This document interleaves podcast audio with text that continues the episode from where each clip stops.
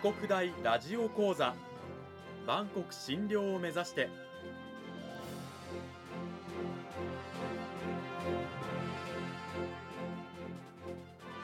番組タイトルにある万国診療とは世界の架け橋を意味する言葉です。この番組はアジアの十字路に位置するここ沖縄にある沖縄国際大学で日々どのような研究や教育が行われているのかを発信していく番組です。案内人はラジオ沖縄アナウンサー小橋川響が務めます。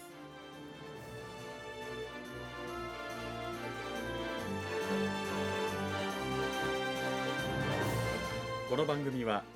沖縄国際大学の提供でお送りします。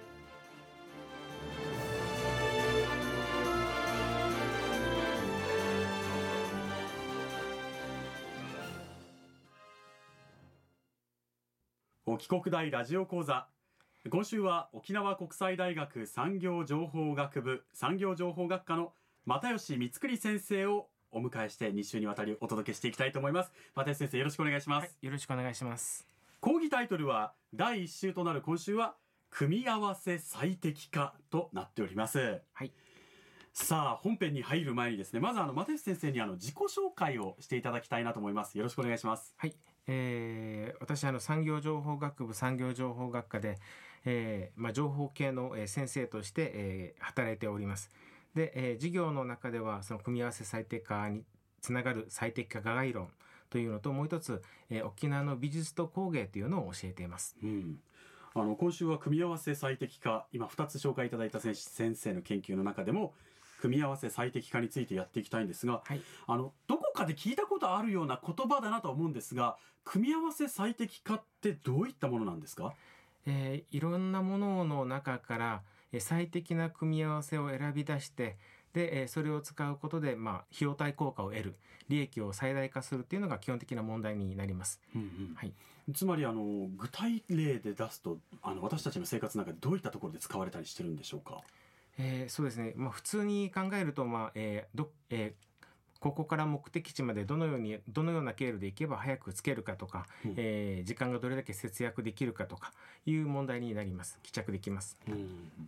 例えば、えっとそれをどういった例えば仕事の方が活用しているとかっていうのはありますか？はい、えー、と仕事と言いますと例えばですね、えー、と前ずっと前に、まあ、IBM が、えーえー配送計画っていうのを計画しましてあ、えー会話を出しましてはい。で、それで世界中で、まあ、数十億ドルの費用を浮かせたっていう話がありました。うん。で現在私はそれをちょっと授業の中でアレンジをして家から大学までの距離が10分間の学生と、えー家から大学までの距離が40分の学生。うん。でまあ30分の違いがあるんですけど往復にするとまあ1時間の違い。でこれを、えー費用にすると年間いくらになるという問題で、えー学生たちに教えたりしています。うん。これはもう授業の最初に学生たちにやる講義の内容一番最初に、はい、取っかかりの時にどれだけ、えー効果が、えー違うのかとかどれだけ費用が変わるのかっていうのを、えー体験してもらっています。ちなみにその内容に少し踏み込んでいきたいんですが、はいまあ、往復で1日1時間の差がある学生が、まあ、年間でだとどういうふうにこう差が出てくるのかっていう授業の講義の進め方なんでしょうか？まず、えーとまあ、往復1時間っていうのをまず、えーメインに置きます。はい、でこの1時間をまず時給に換算します。うん。で車は、まあ、バイクとかで通学しているのでその、えーガソリン代も必要になります。というのを一つの、まあ、式に表してコスト関数というのを表してはい、で実際これが、えー、と1日あたりいくら。で、えー、と1ヶ月あたりいくら。で1年あたりいくらになるっていうのを計算してもらって4年後になるとどれぐらい変わるかっていうのを、えー学生たちにさせています。ちなみに、はい。ちょっとあの実際の数字でどれぐらいの金額になるんでしょうかそれは？えーとえーまあ、時給が850円とかそういう計算をすると大体、えー、と1年で25万ぐらい変わります。25 1年でです1か年ではい。はあ。23万から25万はい、相当な額ですよね。そうですね。はい。4年間で90万近く変わるので、うん。えー学生あの、えー大変な金額を負担していることになります。あのやはり実際の数字で見ると学生たちもこう目の色を変えるというか、はい。そういう状態になるんじゃないですか？あそうですそうです。みんなあのあ口を開いていますねこれ。たったね通学時間が30分違うだけでそうですそうです。という形になると、まあ、それでどれだけこう、まあ、コストカットできるかあるいは利益を得ていくかというのが、この組み合わせ最適化という、まあ、先生の研究の、まあ、メインといいますかそうです。一番大きなテーマみたいになってくるんでしょうかね。はい。あの組み合わせ最適化なんですけれども、はい。実際あの先ほど IBM の、まあ、配送計画、まあ、い。わゆる荷物を届ける計画以外にもどういったところで日常では使われていたりするんでしょうか？そうですね。あとはあの、えーシャツですね。シャツなこれなんて言うんだろう。えっ、と切り抜き部材を切り抜きをする時なんかにも使われます。えーどれだけえっ、と一つのえー部材から多くの部品を切り出すかという問題にまあ帰着できるので、はいそうするとあのできるだけ無駄なく、えー利用したいのでそれを無駄なく、えー切り出せたらそれだけ、えー、と利益が上がるとうんいう感じになります。つまり1枚のシャツを作るにしてもそのパーツを決められた大きさの布の中からどれだけ効率よく切り出せるかと。はいそうです。はあこれシャツだけじゃなくて例えば革であったりとか、ねはいあるいは建築資材もなんかひ一つのねそうです。はい丸太丸太からって言い方をするんでしょうかはいどれだけ欲しいパーツが出せるかというところにも応用できると応用できます。はい。はあそもそも先生があの組み合わせ最適化というまあ学問といいますか、はい部分にこう入るきっかけっていうのはどういったところだったんでしょうか？あはいえっ、とですねあの、えーまあ、研究をしていくとあの進化計算という手法があありまして当時、はい。まあ、えー当時はまだ遺伝的アルゴリズムという呼び方だったんですけれどもその方法を使うと割とあの、えー小さな、えーまあ、パフォーマンスの悪いコンピューターでも、えー簡単に解が出せるっていうことが分かったのでそれをちょっと取り入れていきました。はい。であのその組み合わせ最適化を特にあたって私が利用していたのはあの遺伝的アルゴリズムという方法なんですけどもそれは生物が取り入れている、えー、と進化のありさまを、えー模倣してあの解を求めていく、まあ、そこの環境に適応した、えー存在になっていくという、えー生物の進化の、えー方法を取り入れてやってます。うんうんうんその中であの先生はあのすごく大きな研究発表などを2000年代にされたそうですね。あはいどういった内容だったんでしょうか？えーとまあ、ずっと続いてはいるんですけれども、うんえー、と2000年代にやったのは、えーとえー観測データから、えー自然界の法則を導き出すという、えーものを、えーやり遂げました。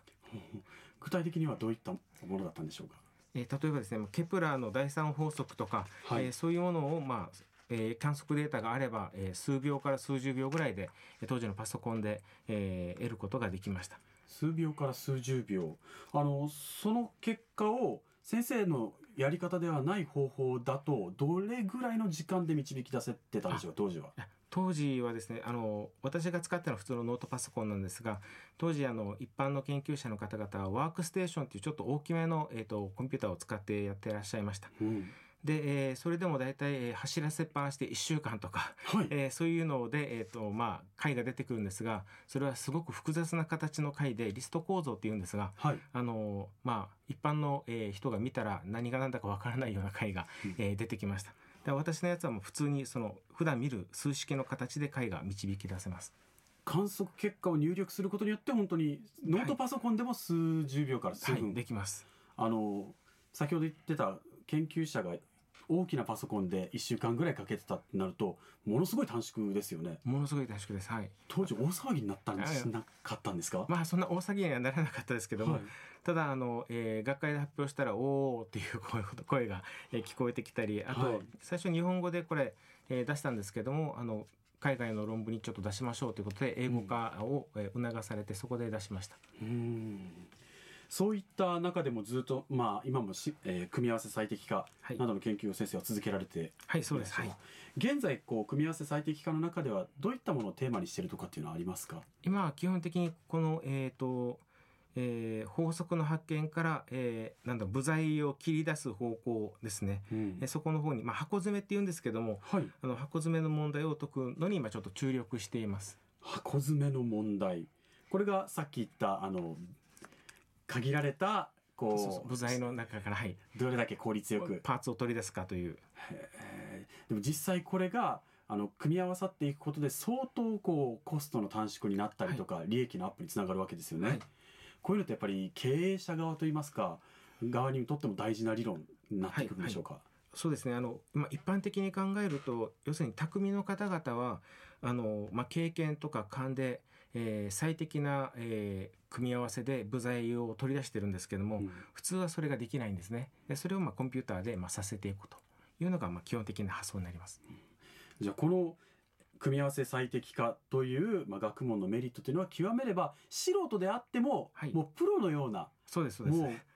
なんていうんですか効率的なはい。う運用であったりとか、はえ仕事ができると。はいそうです。いうところに持っていけるわけなんですね。うん、あの改めて